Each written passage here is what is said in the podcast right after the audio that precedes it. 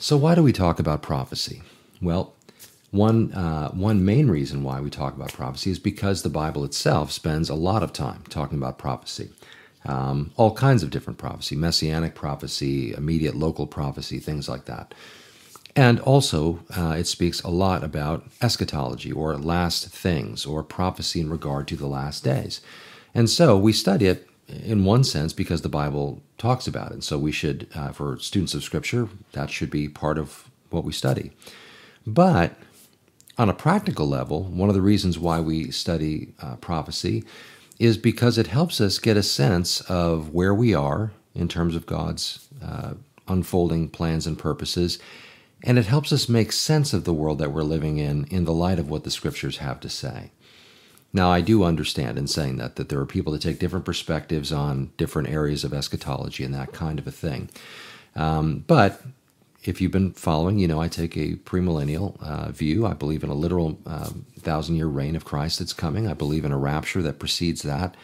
Um, and there's debate, obviously, about when preceding that that the rapture happens. But I do take a premillennial view of that. I take a uh, a pre-tribulational view, to be honest with you. But um, but even if we take different views of when the rapture happens, um, if we are taking the Bible seriously, if we're reading the scriptures uh, for what they say, uh, and if we very decidedly don't try to spiritualize a lot of stuff, but um, we take it, I like to say seriously, because we understand that sometimes there's allegory used or metaphor.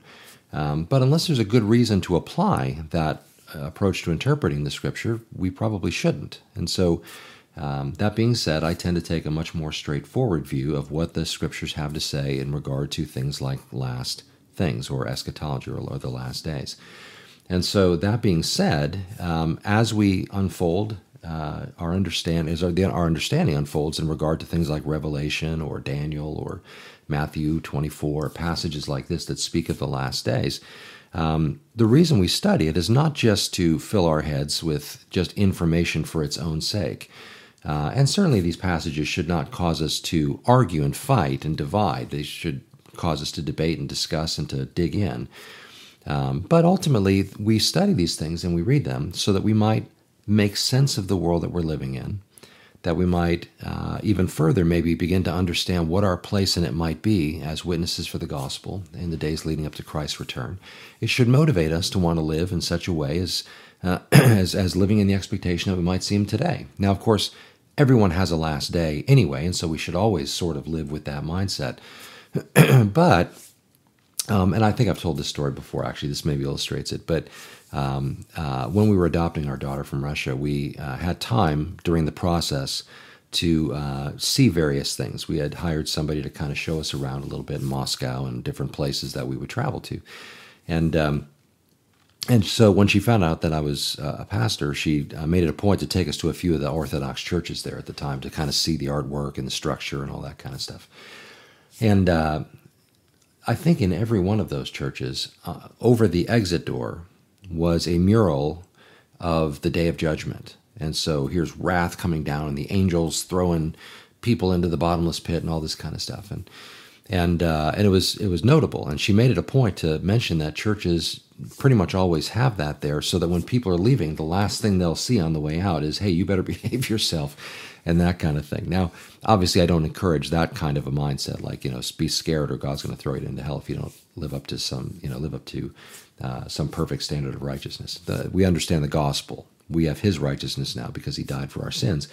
but that being said, there is something to the idea that if you are living in the expectation of seeing Jesus come, uh, whether it, you know, uh, certainly in the second coming, but I would suggest even in the rapture, the fact that we could see him uh, again, I hold an, an imminent view, and so before I finish recording this, he might snatch us away. You know, so um, if I really believe that, then I want to be about his business when he does, which is why I'm hoping he does snatch us away while I'm doing this because I'll be kind of in the midst of that. So, but anyway, um, so that should prod something in us, right? So we study prophecy to be encouraged um, about these things, to understand them, to be encouraged by them, to learn how to live in a context of them, and those kinds of things. Uh, and I think it's a mistake to avoid teaching prophecy. Uh, the New Testament church knew nothing of avoiding teaching prophecy. Paul um, uh, spent time with the Thessalonian church, a church that he spent three Sabbaths with, you know, roughly three weeks, less than a month. planting the church, establishing it, and all of this, and included included in his um, establishing that church was the teaching of prophecy. When he writes First and Second Thessalonians, or when he writes Corinthians, where he spent a year and a half, uh, when he writes these letters to these churches, um, he's answering questions in regard to last days things. So they're asking questions about this stuff, which implies, of course, that he was teaching them about those things. So that being said, um, we we study the scriptures in, in in regard to prophecy because we want to be encouraged, be looking up, be expecting, and all of that. And again, to help us understand how to live in the context of an ever uh, more insane world. And these are, in fact, bizarre times that we're living in. Um, in just think about it, in just uh, in just a relatively short time, certainly in the space of a few years, and many things in the space of even just this last year, all kinds of developments have been going on that have been uh, startling, uh, remarkable. Um, think about the, the, whole COVID thing, you know, the, the whole idea of the, the, the pandemic per se.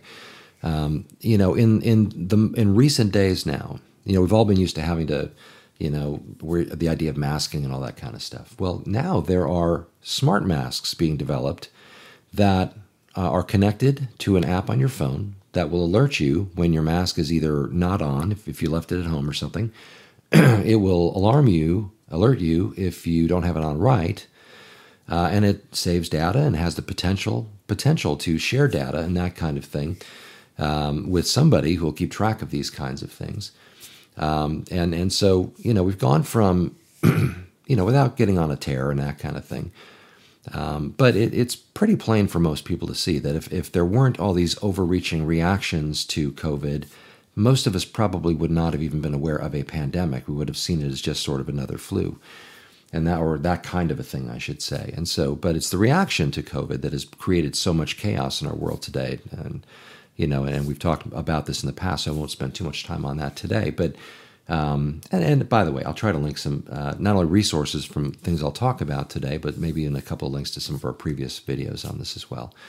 But um, you know, so we're all used to this idea of of the expectation of masking and and of social distancing and of vaccinations and all those kinds of things.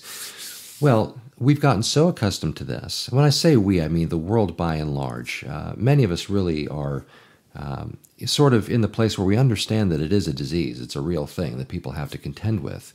But the reaction and response to it is so bizarrely overreaching um, and in concert and connection with some of the things that people in positions of authority, like uh, those at the World Economic Forum or even world leaders, uh, and, and also people that are uh, wealthy and hugely influential, um, are clearly utilizing this as an opportunity to build, well, build back better, or to build a new kind of a society that is global in nature uh, and leaves the old version of, of the way we did life behind.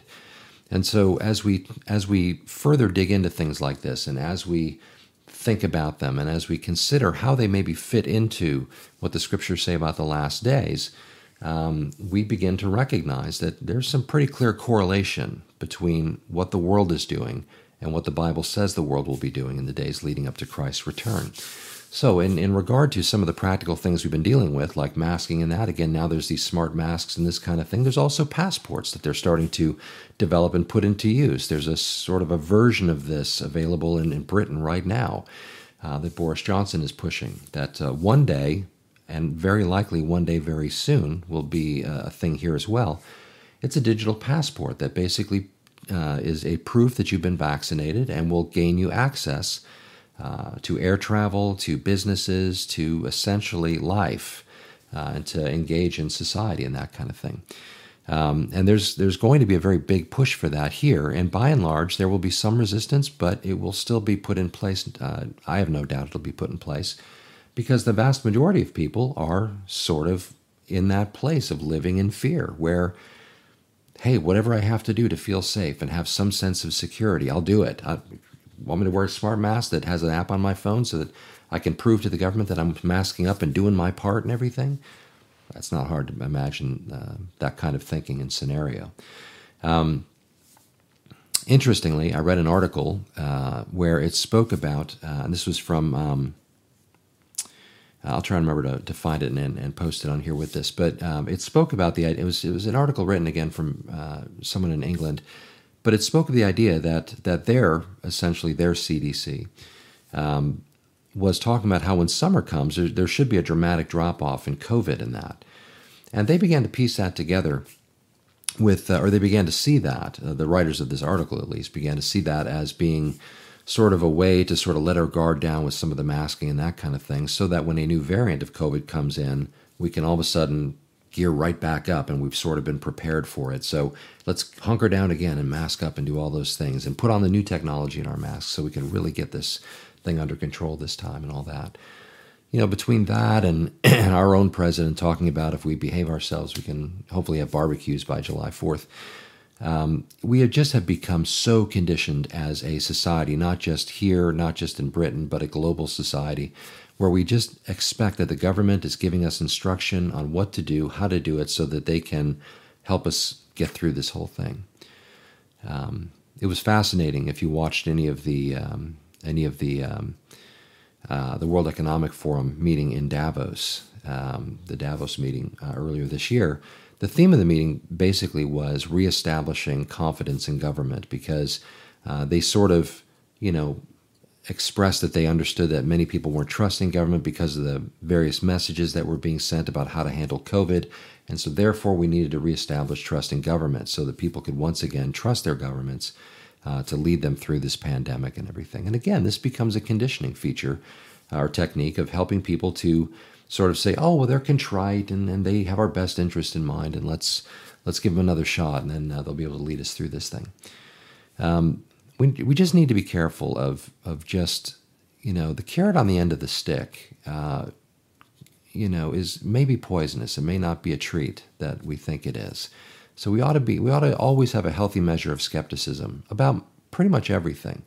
In other words, we don't just blindly believe things when they're told to us. We make sure we investigate, we learn about things, we consider implications, we, we do our homework personally to find out all that we can about things so that we can move wisely. We would apply that to anything. Why would we be any less diligent when it comes to something that has completely turned our worlds upside down uh, in terms of this pandemic? Um, that's just one area, though. The COVID thing is just really one area that has been. Um, it's been one of the longest uh, seasons that we've experienced in a long time as we go through this thing together. But it's not the only thing going on. Uh, I mentioned a moment ago those who are uh, kind of wealthy and influential uh, decision makers, influencers in the world around us. Um, that has also been uh, a, a, a massive, uh, had a massive impact on the way that we, they have had a massive impact on the way that we think. Think about the whole censorship movement that's going on right now. Uh, we would never have imagined two years ago that um, that we would be so beholden to tech companies that they could actually be in a position to influence the kind of information that we are allowed to have access to. Um, and I think it the best example that really kind of shocked our system and, and caused us to realize that oh my gosh, there's there is sort of an Orwellian mindset behind uh, some of these people's thinking in terms of their control over society and the information that society has access to. Uh, the um, the uh, the deplatforming of Parler was that event that all of a sudden we realized that uh, a social media company that was competitive with some other ones and kind of quickly rising in prominence, uh, in particular, became a kind of a bastion of free speech for for uh, for conservatives. Well, all of a sudden, um, they were deplatformed by not just, um, you know, or they, not, you know, we, we saw their apps like were no longer available on Google, no longer available on uh, the Apple Store, and that kind of thing. But not only that, but Amazon, whose servers that uh, I think it was Amazon, right? The, the whose service uh, their servers their service was on, cut them off, and all of a sudden they didn't have a home. Well, three gigantic like gigantic uh, tech companies. Uh, it's like the three big automa- the three the big three automakers, right? But in tech, the big three essentially shut down an outlet for free speech. That was shocking, you know. And of course, after that, it it there's a part of me that wonders if this became sort of a social experiment by these companies because that should have caused everybody, whether you liked Parler or not, whether you uh, like the idea that conservatives uh, have a voice, that idea of shutting down an outlet for free speech, that should have sent shockwaves across the world to everybody about these companies and the power that they wield and the particular perspective that they have. Um, and of course, you know, shortly thereafter, Twitter and Facebook uh, really ramped up their uh, censoring of different ideas. And of course, now the president, uh, now for a time, is not, uh, for a while now, has not been able to have a platform of his own to speak to uh, people on Twitter and Facebook and that. It's, it is shocking. Uh, and, and I'm not a sensationalist. I mean, so I'm talking about this um, as someone who not only teaches the Bible, but also has a particular interest in, and teaches government. Uh, when I think about the um, the implications of that, uh, our country and, and, here in the United States, for those of you who are watching outside the country, the First Amendment is sacred. The idea of free speech and being able to uh, say what you want to say. And you can argue that well, these platforms are privately owned, and so they should they're not required to have to let anybody say whatever they want but the massive hypocrisy about uh, and the very specific kind of things that they don't want people to be able to say, conservative ideas. Um, and again, even if I set aside my own conservatism, the idea that a company that has invited so much interaction now has the power to shut down certain segments of that, uh, and we find ourselves sort of with our hands tied, not being able to do anything about that. Um, uh, and they're big enough to sort of squash any other attempts to sort of build uh, a platform that might be competitive with them, that should be frightening and shocking. But that is, I say all that to say that is another characteristic of the world in which we live. These are bizarre times. These are the kinds of things we would never have really imagined um, happening.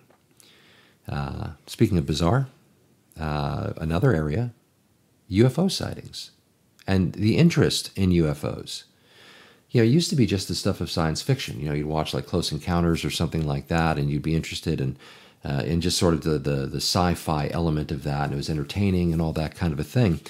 Um, but as anyone probably knows, there's been a long uh, history of research into extraterrestrial life and all those kinds of things, whether it's the SETI project or whether it's um, uh, you know uh, Area 51, all these different things uh, that you know Hollywood has sort of you know had some fun uh, bringing some entertainment from that, but there's been serious study of that kind of thing. Um, now, in the interest of uh, uh, in, in, the interest of transparency, I don't believe there is extraterrestrial life in terms of intelligent life.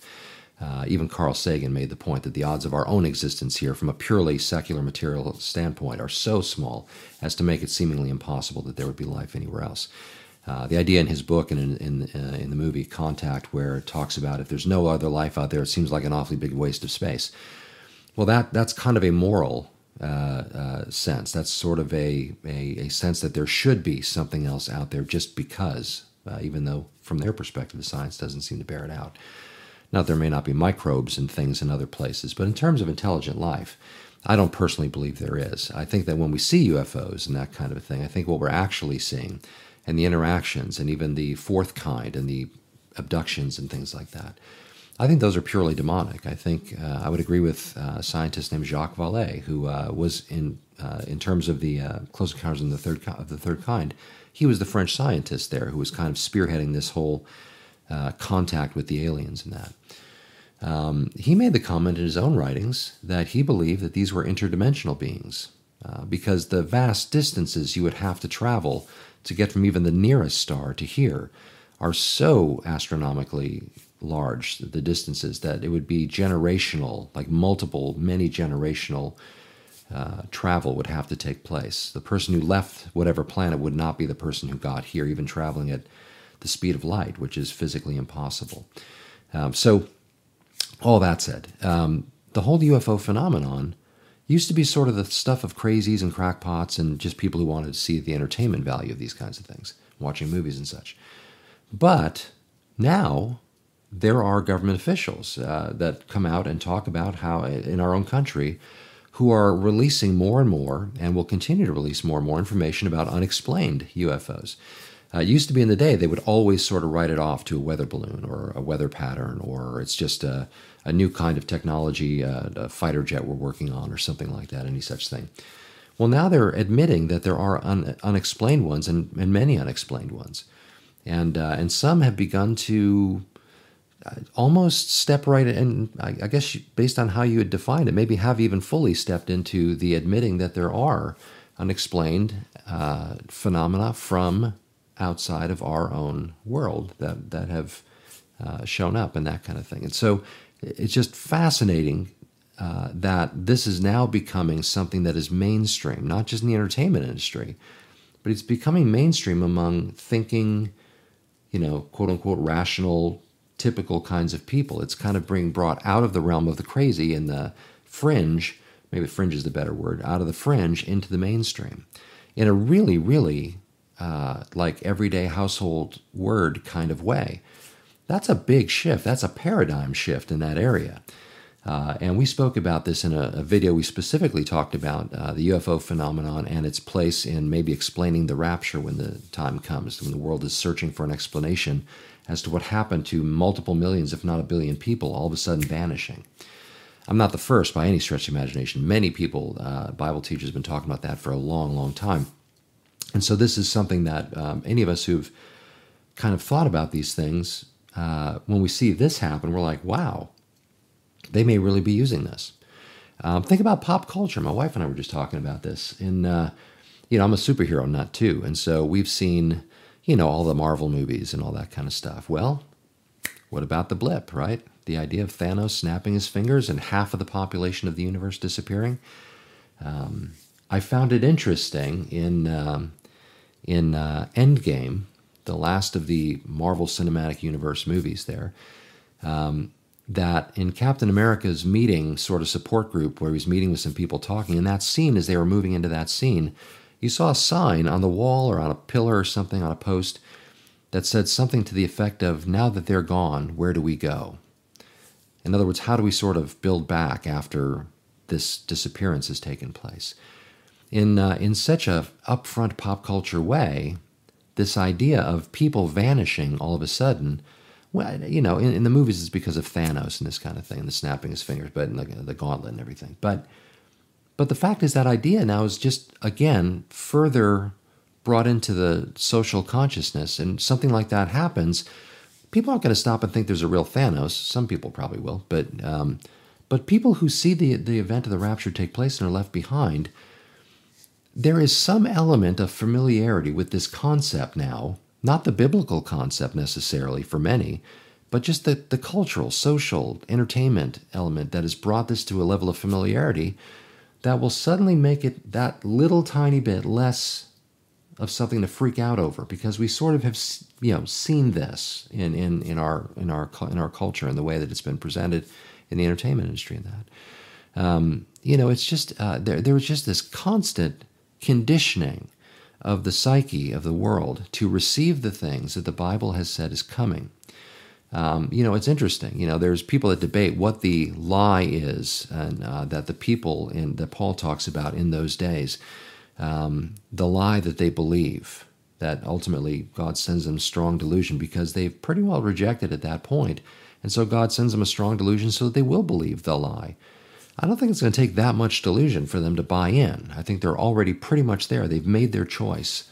And the truth is, when you reject the truth, then anything becomes a, a possibility of an explanation, right? So, so the UFO phenomenon is uh, another uh, element of the bizarreness of this world that is just and and and this UFO thing, by the way, where, whereas this I you know the the study of UFOs and the search for extraterrestrial intelligence and all that has been going on for many many many years. The the the swiftness at which it's been brought out of the fringe into the mainstream is notable. It's palpable. It's like it just all of a sudden became a thing. All of a sudden now there's stories all over the place. I'll, I'll insert a couple here in the notes afterward too. Um, and of course, we've talked a lot about, to switch gears again, uh, we've talked a lot about the Great Reset. The idea of the World Economic Forum, Klaus Schwab is its founder and president, pushing the world toward an idea, uh, toward the idea and the ideal of a global society uh, where we um, we become one people, uh, where we reinvent and reset uh, economics, politics, um, environment, technology, social uh, interactions, things like this. All these, you know, these five pervasive ideas of all societies that will be changed to accommodate a version of fairness that they have uh, in their designs. Um, well, all of the things we've been talking to prior are easy tools to use to help bring the world toward that place.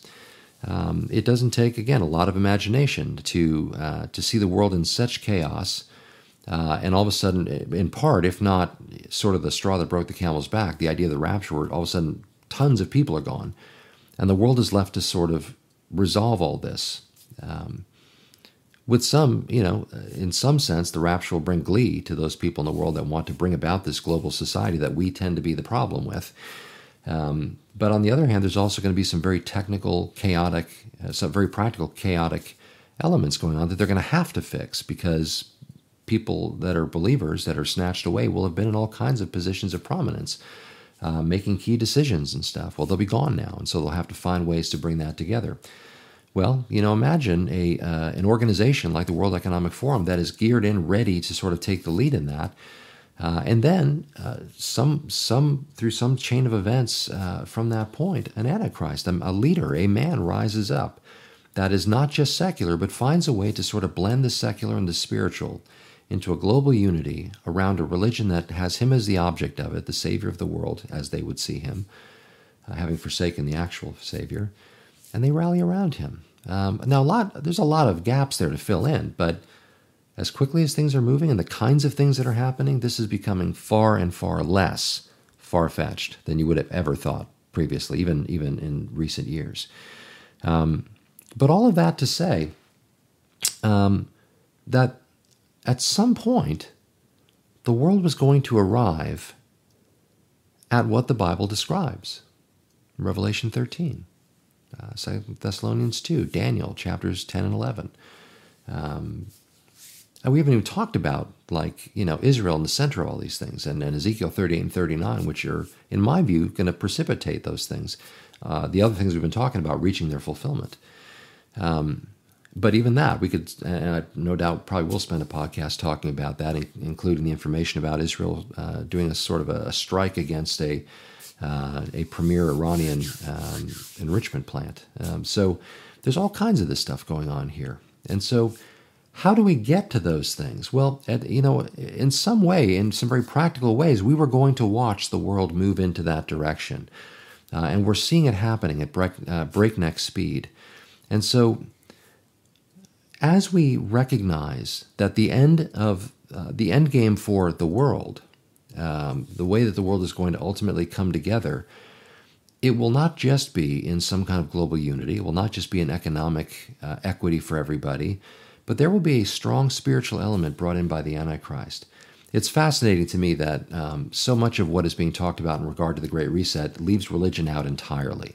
The Fourth Industrial Revolution talks about things uh, in concert with the Great Reset. The Fourth Industrial Revolution speaks of a lot of things, not the least of which is the blending of humanity with technology, uh, making not just building society back better, but even having the potential to make us physically better, quote unquote. Uh, utilizing technology that will allow us to live longer and have artificial limbs. And there's all kinds of dis. Uh, I mean, we have artificial limbs, but like uh, smart limbs essentially. Um, that allow our brain to communicate with these uh, these new synthetic tools that are part of our body now that, that make us better versions of ourselves. Uh, there's a lot of discussion today about what it even means to be human. Well, in, in the context of AI, like what if AI becomes self aware? Does it become a sentient being? And, and, uh, and uh, that, does that self awareness mean personhood? Those are the kinds of discussions in ethics circles and scientific circles that are being discussed right now because they need to be, because that's where technology is going. Um, you know, in science fiction movies, we would see people's memories implanted into uh, a synthetic version of themselves so they could live on, you know. Well, does that mean now that, you know, uh, you know, do, are you really living on? You know, questions of the soul and the spirit come into discussion on these kinds of things. These are the kinds of discussions that the world is having. Um, now, there's a point at which I don't think God will get allow us to get past because, you know, ultimately, uh, much in the same way that when man came together in the Tower of, of, of, Babel and that kind of thing, he dispersed them and spread it out and stopped that. Uh, when man had been uh, in Genesis 6, uh, when, when, uh, when you know, uh, the Nephilim, the, these, these, these, these beings interacted and, and cohabitated with, with human women, and when these, I should say, the, um, the, uh, these demons interacted, interacted and cohabitated with these women, and the Nephilim were formed from this. Um, you know, God destroyed the world, not just because of wickedness in a general sense, but in large part because this was happening. Uh, the complete contamination and changing of humankind in that time. Uh, and so, that being said, and by the way, if you've not ever, if that sounded nuts right there, you should read Genesis 6, verses 1 through 4, and, and the passages following up, uh, ultimately leading to the flood.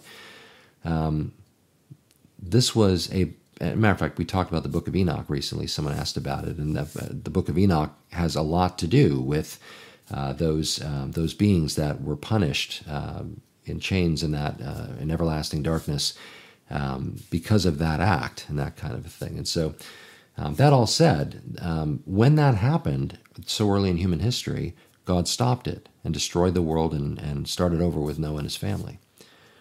Well, I think there's a point at which God will stop that from happening technologically, sort of a, a, a, technological version of that happening, which, by the way, may be no less influenced by demonic activity as that was back in Genesis 6. Um, and so, as these things continue to progress, and what it means to even be human begins to, uh, is a question that begins to be answered in a purely secular sense. Because again, we've pushed religion out of these questions now. This is now purely scientific, quote unquote, major, quote unquote. Um, at some point, I just believe the Lord will end these things before we ever get to that point. Um, so, again, at some point, we were going to watch the world get to where the Bible describes are going to be. That will ultimately lead, and this is, I think, where I was ultimately going, is that when the world coalesces behind Antichrist, he will have found a way to include a spiritual element to this because all of us have a spiritual desire and hunger and thirst that we seek to satisfy in some way. Well, he will sort of present himself as the answer to that uh, in the context of a world that is now unified globally, technologically, environmentally, uh, economically, politically, socially, all these things. But in doing so, when we get to Revelation 19, we realize that when Jesus comes to establish his kingdom, uh, I am I'm in some ways very very thankful that the video of ours that has had the most views has to do with this very subject, the idea of Christ's coming kingdom, uh, in contradistinction to this global unity that will be formed by man. Um, and ultimately, that will be brought about in part by this great reset and everything. Um, when Jesus comes to establish his kingdom, as foretold throughout the scripture. The millennial kingdom is one of the most spoken of topics in all of scripture, but in particular in places like Daniel chapter 2 and 4 and 7, where we see this coming of one whose kingdom will be an everlasting kingdom, described as a rock not cut with hands that strikes at the heel of that global unity that is taking place at the time, where, uh, where this kingdom of Christ is now established and set up. It will be met with fierce opposition by the kings of the world the people of the world that have rallied behind Antichrist. Now, that rebellion will be put down, speaking of Thanos snapping his fingers, when Jesus comes to, to deal with this, uh, and it really happens and is dealt with ultimately, that rebellion against him at the coming of the, uh, and the establishing of his kingdom, he'll deal with that in like the space of two verses. I mean, it's, it's done, it's fast, it's over. Um, so, where does that leave us? Why, why talk about these things again? Well, because I think it's important for us to have a biblical perspective as we look at the world around us. And having a biblical perspective means how do we live in the context of the world that we're in right now? You and I, like Esther at her time, we're here for, are here for such a time as this.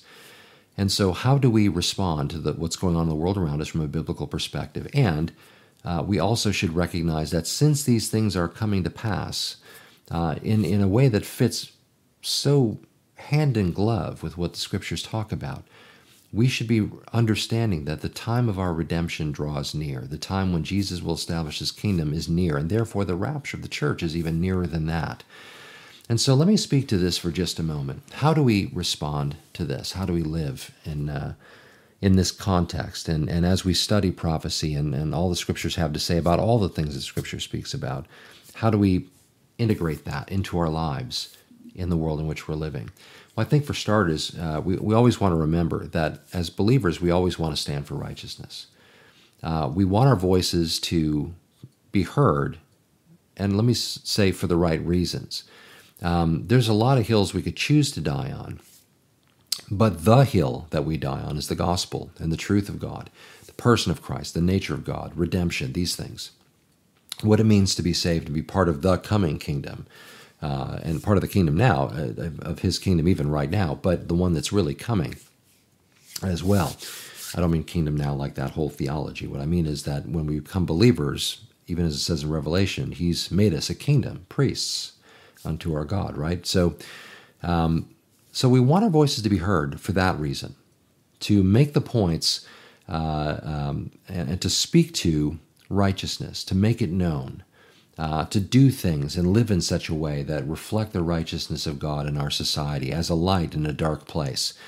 Um, and so I make that point of standing for that because there's a lot of room to talk about standing against the things that we have been speaking about, the Great Reset, um, the way COVID has been turned into a control mechanism for government and that kind of thing, and all the various elements that, that might uh, come from that. Oh, speaking of which, gosh, I can't believe I forgot to even mention this.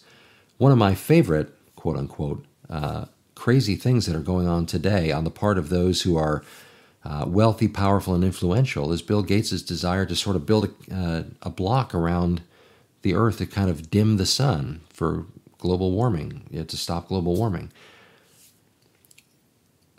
Okay. Wow. Like, are you crazy? Like, what, what could possibly go wrong with that, right? But anyway, just, but so when we see things like this, we want to speak clearly against them and all of those things. We want to make known the idea um, that when something is wrong, unrighteous, against what God has said, we want to make those things known. Um, but at the end of the day, um, we do it for the sake of the kingdom. Uh, we have a, a, responsibility, in a sense, as citizens of the countries we live in. But really, we have our, as believers, we have an ultimate responsibility to that kingdom. And we understand that the kingdoms of this world are fading away. This world is passing away.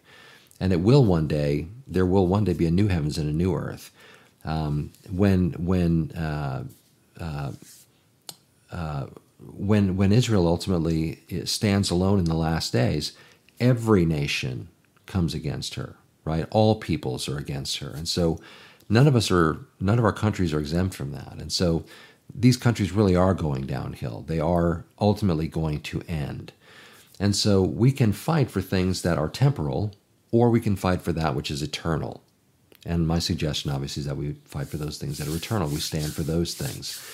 Um, let me make another very practical uh, suggestion as well, and that is that you be rooted in a Christian community, preferably a church body locally, that you literally are part of locally. Uh, I have come to notice that in our little fellowship here in Franklin, that there has been such a uh, a growth of unity and togetherness in, in our little body as we look forward to seeing Christ come. Um, people are praying together, hanging out together, uh, being together. Um, it's it's it's been really wonderful to see that. Uh, and so my encouragement to you is that as we move closer and closer to the coming of Christ, that we all make it a point to be part of a Christian community. Now, for some that don't have a Christian church nearby or um, you know, don't have that opportunity, then you know things like this can provide something of that. And I'm thankful for that opportunity. I'm thankful for the community that's kind of rallied around too, where we keep in communication and we you know go back and forth on questions and and, and issues and topics and stuff. That's wonderful. Um, and uh, and if that's if that is where you can find it, and that's the only place, then I'm glad it's there. But if you have the ability to be in, in fellowship with other believers in person, even if it's just another couple nearby or something like that, just get together and pray and read the word together and, and discuss what's going on and look at what the word has to say about it together. Develop some community uh, wherever you can find it in this uh, around uh, the word. Remember, the, the early church was very simple, right? They, they got together around the apostles' doctrine and, uh, and, and uh, fellowship and breaking bread and prayer, right? Those four simple things formed the basis of Christian fellowship in the earliest years. So don't think it's got to be some ornate thing. Just get together with other believers. Uh, and major on the majors and don't divide over the minors. Have discussions about the minors, engage about the minors, but unify around the majors, those, those, those truths that are non compromisable the gospel, the person of Christ, the nature of God.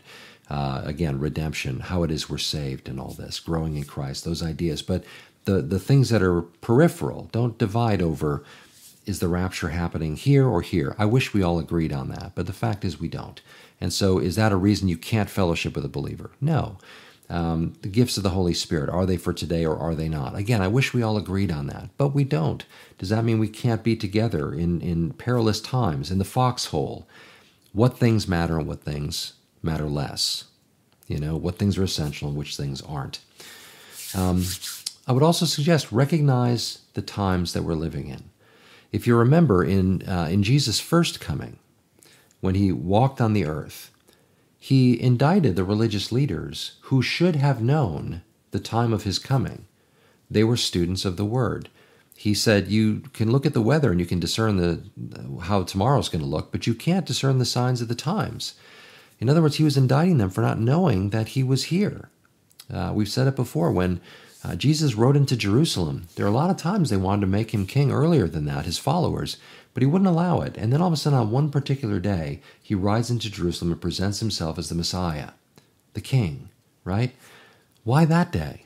Because that's the exact day Daniel said in Daniel chapter 9 that he would show up.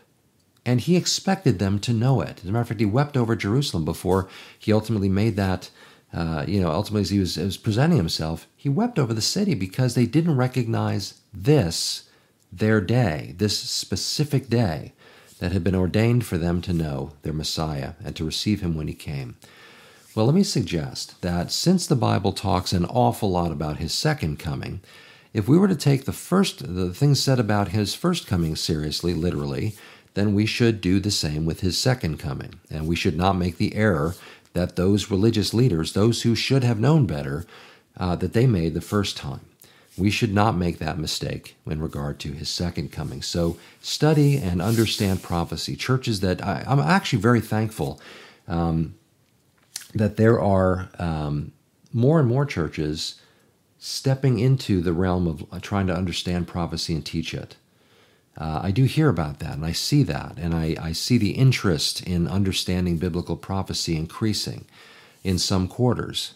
Unfortunately, not in all church quarters. I think that all churches should open their Bibles, read these books, not come at it with the preconceived ideas that this is all somehow a spiritual metaphor for something, but understand what the Bible is saying about the days that are coming so that when we see it, we'll recognize it and that we equip our people to be able to recognize it and to be able to gather around and talk about these things and not to see them as something to be avoided.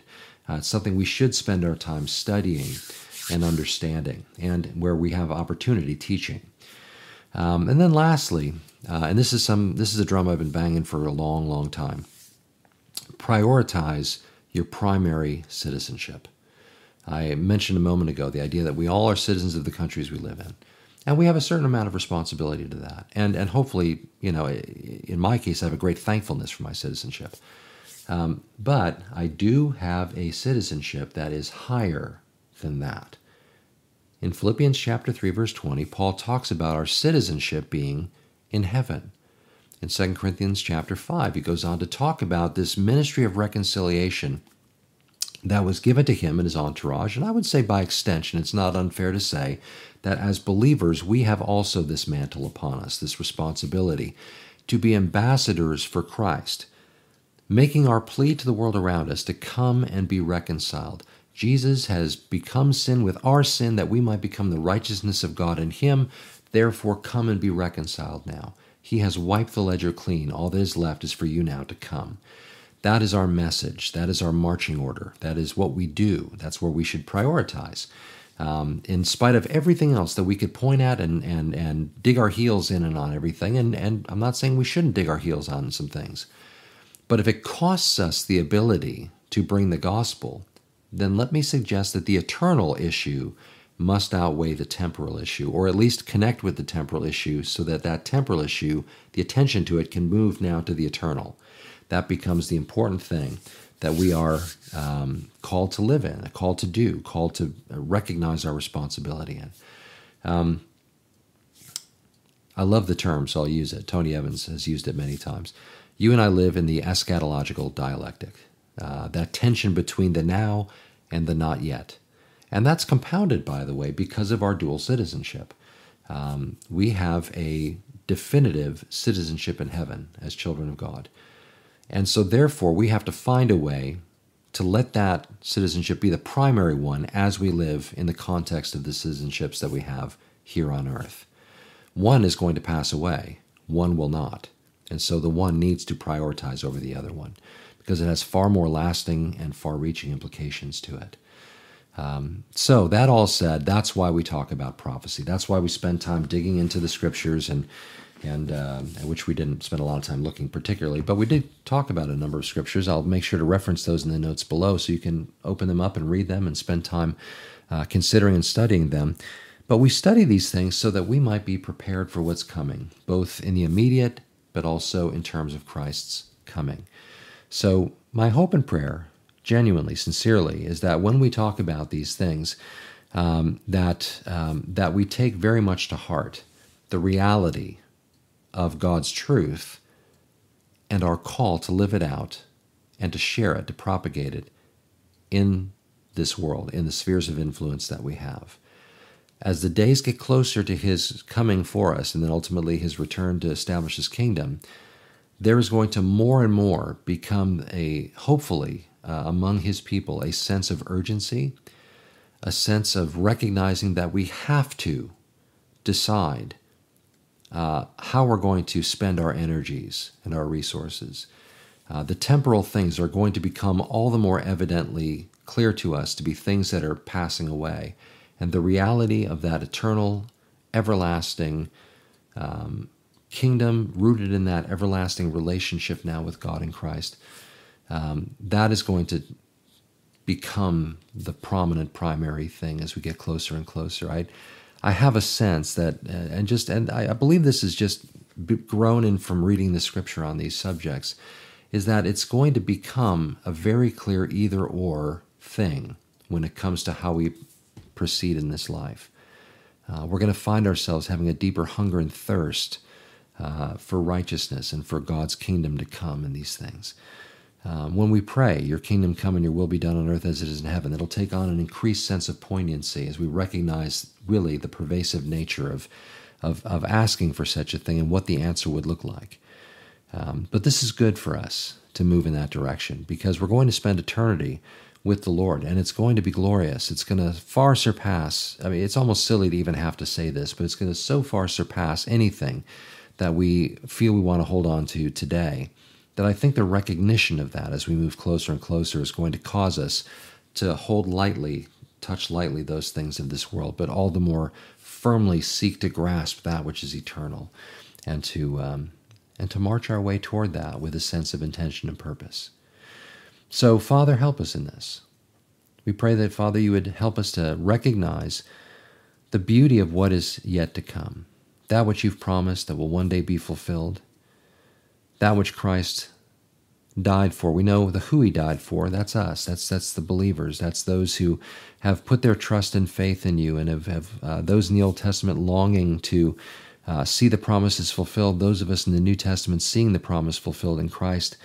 But now, as He comes to finish that work uh, and restore and, and even recreate a new heavens and a new earth, uh, these things bring us great excitement. We so desperately want to see the, the wickedness, the evil, the harm, the pain, the hurt, um, the, all of the things that this world has just continues to be so much about, to finally just be finished and to be and to fade away.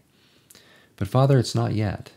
We still are living in this world. We're still breathing this air rather than the air of heaven. And so, as long as we're here, we just pray that you'd help us to recognize our calling, our marching orders, our place and purpose in your plans, that you've called us for such a time as this in the days in which we live, and help us to not make the mistake that those, uh, those who should have known better in the first century made when Jesus came the first time.